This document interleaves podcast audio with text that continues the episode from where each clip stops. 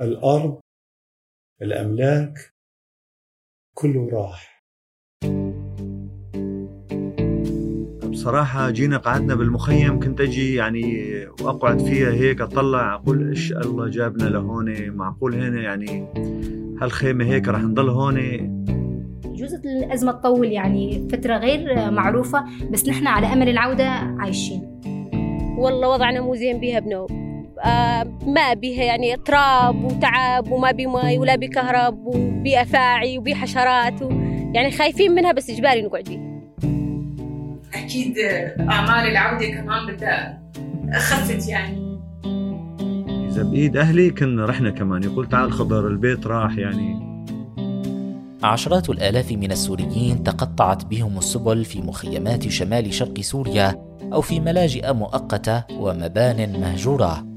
مستقبل هؤلاء صار ضبابيا بعد أن دمرت منازلهم ونهبت وتم السطو عليها. بودكاست أمل العودة من إعداد سوريا على طول يروي قصة ثلاث عائلات سورية تعيش بين ضرورة بناء حياة جديدة في المناطق التي نزحوا إليها والأمل في العودة إلى ديارهم.